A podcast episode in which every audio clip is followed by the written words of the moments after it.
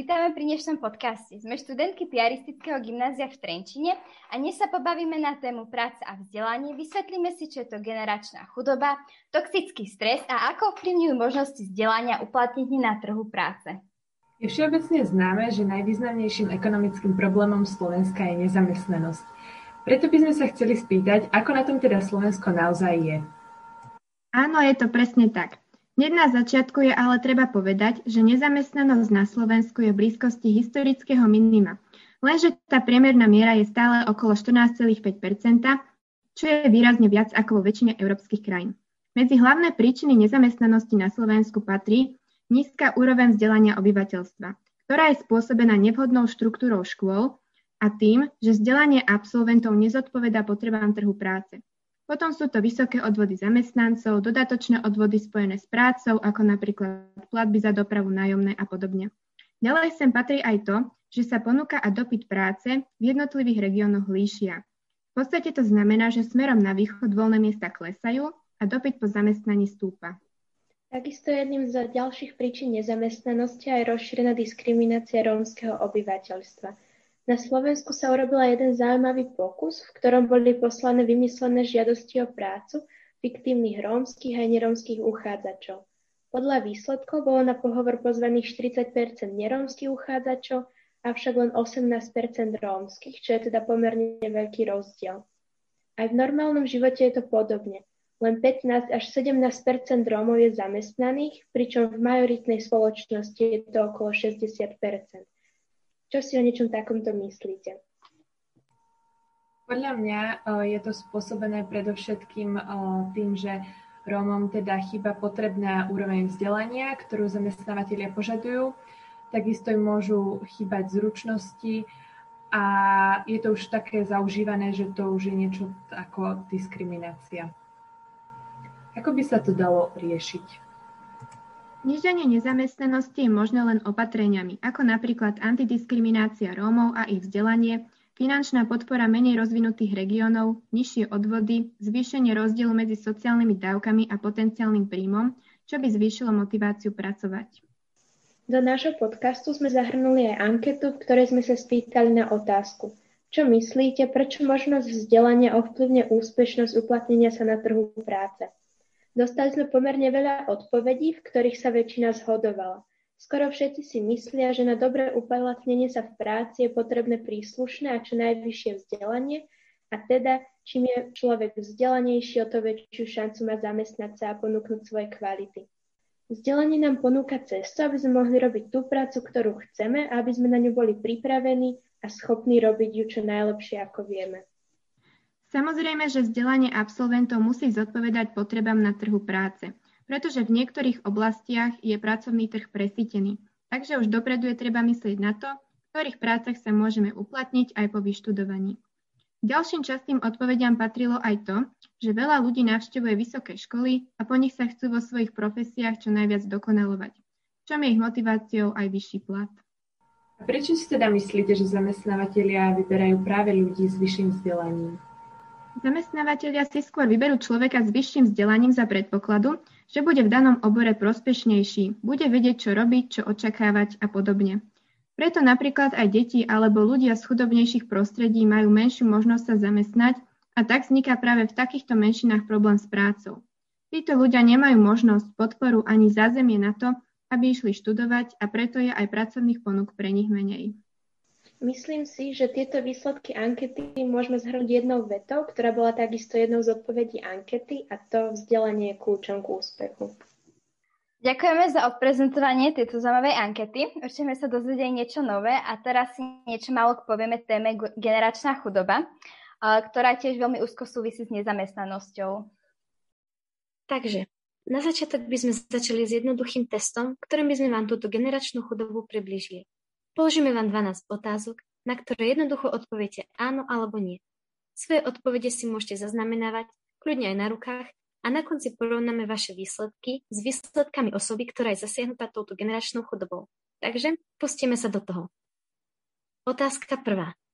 Ak máte rodičov, ktorí majú stredoškolské vzdelanie, ak vlastníte mobilný telefón alebo niekto vo vašej rodine, ak ste si dnes v izbe zapli svetlo, ak vlastníte stolík, ak ste už boli na kopci, ak ste boli v zahraničí, ak vaši rodičia majú zamestnanie,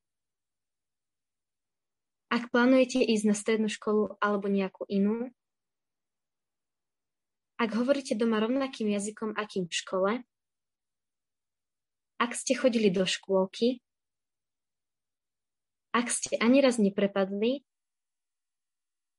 ak ste už niekedy išli vlakom. Pravdepodobne väčšina z vás odpovedala na všetky otázky áno, ale týmto by sme chceli vyzdvihnúť, že toto nie je samozrejmosťou. Nie každý totiž to vyrasta v takýchto podmienkach a to má vplyv nielen na fyzickú stránku danej osoby, ale aj jej správanie, psychiku a celkovú mentalitu. Porovnali sme teda podmienky uh, priemerného človeka a človeka zasiahnutého generačnou chudobou. Čo je to teda tá generačná chudoba, ako sa prejavuje na Slovensku? Generačná chudoba je charakterizovaná tým, že vaši rodičia aj starí rodičia žili v chudobe. To znamená, že vy ste sa neocitli v chudobe náhle, napríklad kvôli chorobe, rozvodu alebo čokoľvek inému, ale do chudoby ste sa narodili a vaši predkovia v tej chudobe žili. Takže neviete, ako sa správať v strednej triede a ako uspieť. Jednoducho nemáte navnímané inštinkty o tom, čo robiť. Napríklad, bežný rómsky občan z osady vie, ako si poradiť a uspieť v chudobe, ako prežiť hlad a podobne. Nevie však, ako sa treba správať na pracovnom pohovore, aký slovník tam má používať. Často mu chýbajú základné hygienické návyky či znalosť také veci, ako je obyčajné používanie príbora. My im môžeme vyčítať, že to nevedia, ale oni sa do takého prostredia predsa len iba narodili. Nikto ich to nenaučil a nemajú to odkiaľ vedieť. Generačná chudoba sa dedí a je to oveľa ťažšie, ako keď schudobnete zo strednej triedy. Vtedy viete, čo robiť, ale keď vám inštinkt chýba, musí vám pomôcť niekto iný, lebo inak je to beh na niekoľko generácií. Chudoba je teda definovaná ako miera, do ktorej sa musí jednotlivec zaobísť bez zdrojov. My obyčajne chápeme chudobu ako situáciu, keď osoba nemá príjem a nemá peniaze, aby si uspokojila základné potreby svojej domácnosti. Aké faktory teda zapričujú generačnú chudobu v súčasnosti? Existujú štyri základné faktory zapričinujúce generačnú chudobu. Sú to teda voľby a rozhodnutia jednotlivca, môžu to byť aj zdroje komunity, vykoristovanie, a systémové a ekonomické zákony a postupy.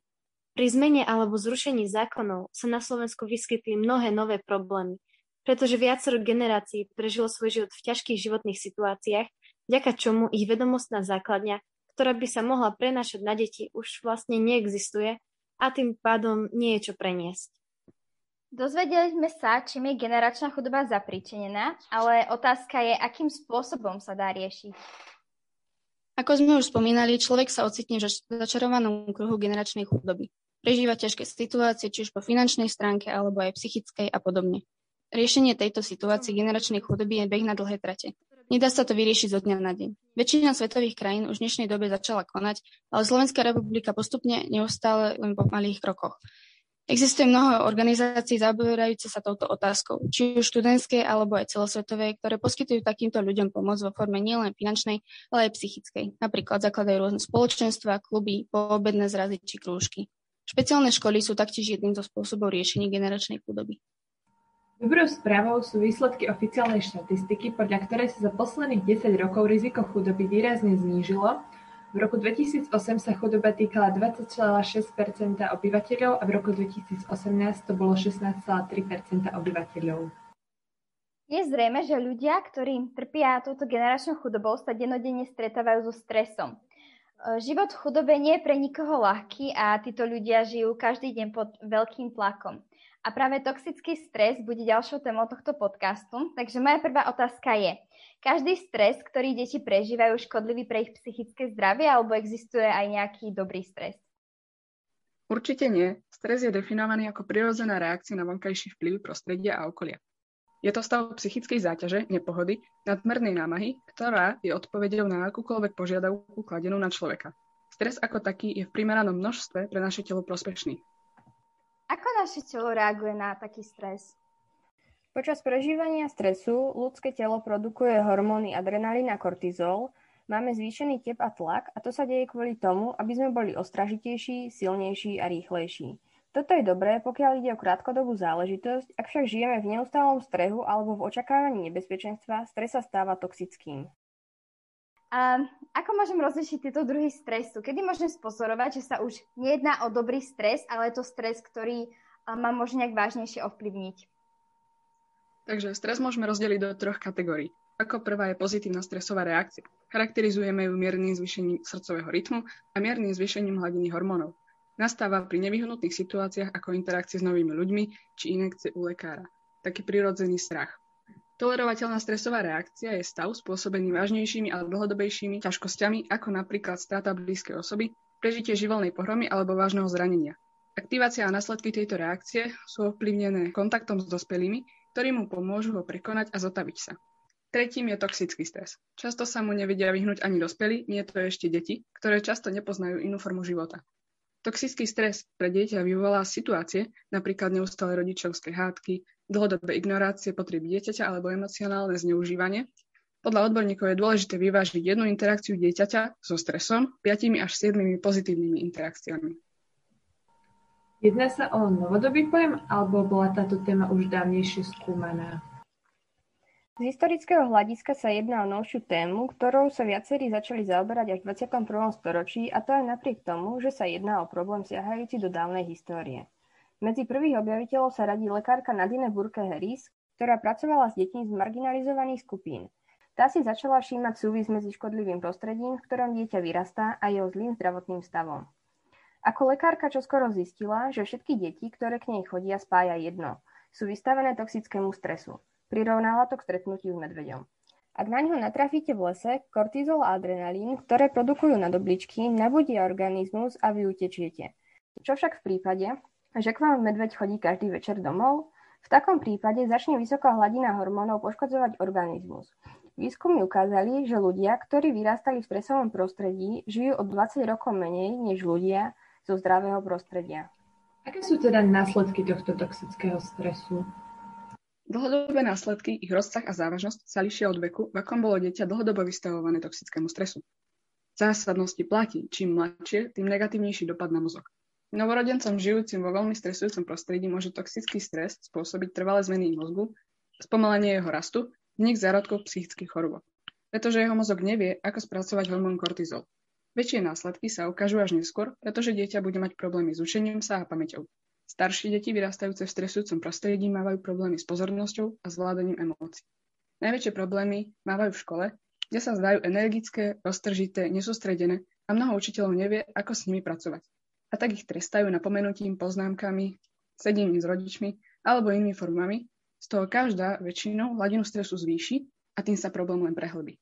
Ak je dospelý človek vystavený toxickému stresu, bývajú oveľa viac citlivejší na bežný stres ako ostatní je dokázané, že ak ľudia, ktorí žijú dlhodobu mimo toxického stresu, reagujú na bežné problémy, ako napríklad hádky alebo dopravné zápchy, stresom alebo podráždenosťou. Znamená to, že ak sme prežívali v detstve toxický stres, sme už navždy psychicky poznačení a prenesieme si vážne následky aj do vzťahov v budúcnosti? Určite nie, práve naopak. Vedci zistili, že ak sme si vedomi negatív vo vlastnom detstve, dokážeme sa chrániť pred vplyvom toxického stresu vyplývajúceho práve z tohto ranného obdobia života. Množstvo dopadov toxického stresu dokážeme zvrátiť. Čím skôr si uvedomíme jeho vplyv a dokážeme naň efektívne zareagovať, tým úspešnejší v boji s ním budeme. Dôležité sú vzťahy, ktoré si okolo seba vytvoríme. Mali by byť zdravé a podporujúce, pretože tie sú odpovedou na liečbu dopadov toxického stresu. Dôležité je však vedieť, že naša minulosť a skúsenosti nie sú našim osudom. Tak ja verím, že tento podcast bol pre vás prínosom, že ste sa dozvedeli niečo nové o príčinách nezamestnanosti, predovšetkým o generačnej chudobe a toxickom strese. A že ak máte doma pitnú vodu, jedlo a máte si každý večer kam ľahnúť, tak ste naozaj bohatí. Tak na záver sme to ukončili len peknou myšlienkou a ja by som chcela poďakovať v mene všetkých každému, kto si tento podcast vypočul až do konca.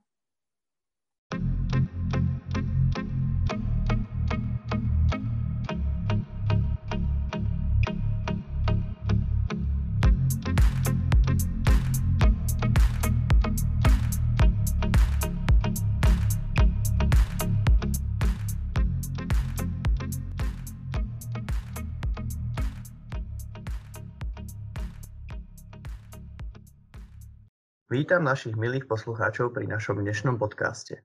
Týmto podcastom vás bude sprevádzať Matej Sulety a Hanna Lišková.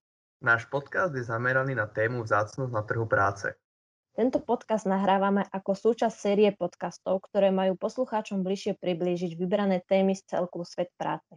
Na začiatku našej práce sme sa opýtali pár ľudí, čo u nich evokuje pojem vzácnosť na trhu práce. Odpovede boli rôzne. Viac menej súviseli s témou, na ktorú sme sa mali zamerať. Napríklad zácnosť na trhu práce súvisí s originalitou aj so šikovnosťou zamestnanca. Najčastejšie sme sa stretli s odpoveďou ako neobvyklosť, šikovní ľudia, ktorí si vedia nájsť dieru na trhu práce a vedia ju vyplniť. Ale sú to tiež ľudia, ktorí majú talent a chuť pracovať. Následne sme mali rozhovor s odborníkom z pracovného portálu profesia.sk, ktorý nás previedol touto tematikou a bližšie nám objasnil, čo to vzácnosť na trhu práce vlastne znamená.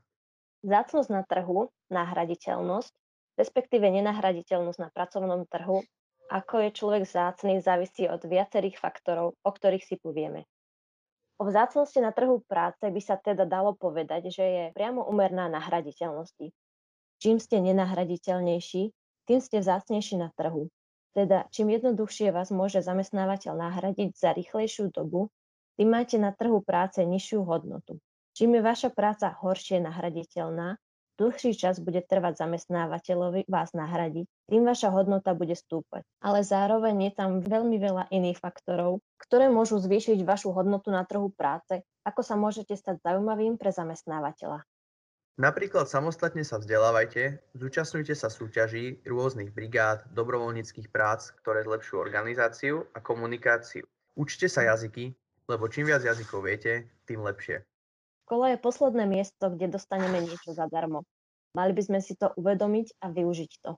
Iné faktory, ktoré môžu zvýšiť vašu vzácnosť na trhu práce a zároveň aj najčastejšie požiadavky pri stredoškolských pozíciách sú napríklad zodpovedný prístup, komunikačné schopnosti, prax v odbore, samostatnosť, ochota učiť sa, vzdelávať sa, znalosť anglického jazyka, príjemné vystupovanie, tímovosť, manuálna zručnosť. Organizačné schopnosti, vodický preukaz, odolnosť voči stresu, analytické myslenie, orientácia na zákazníka.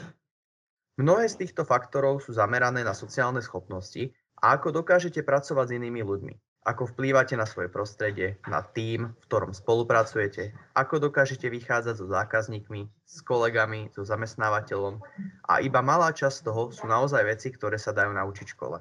Takže zdokonalujte sa, pracujte sami na sebe, aby ste sa stali zaujímavým pre pracovnú pozíciu. Ponaučenie z tohto podcastu je, ak sa chcete uplatniť, musíte pracovať navyše.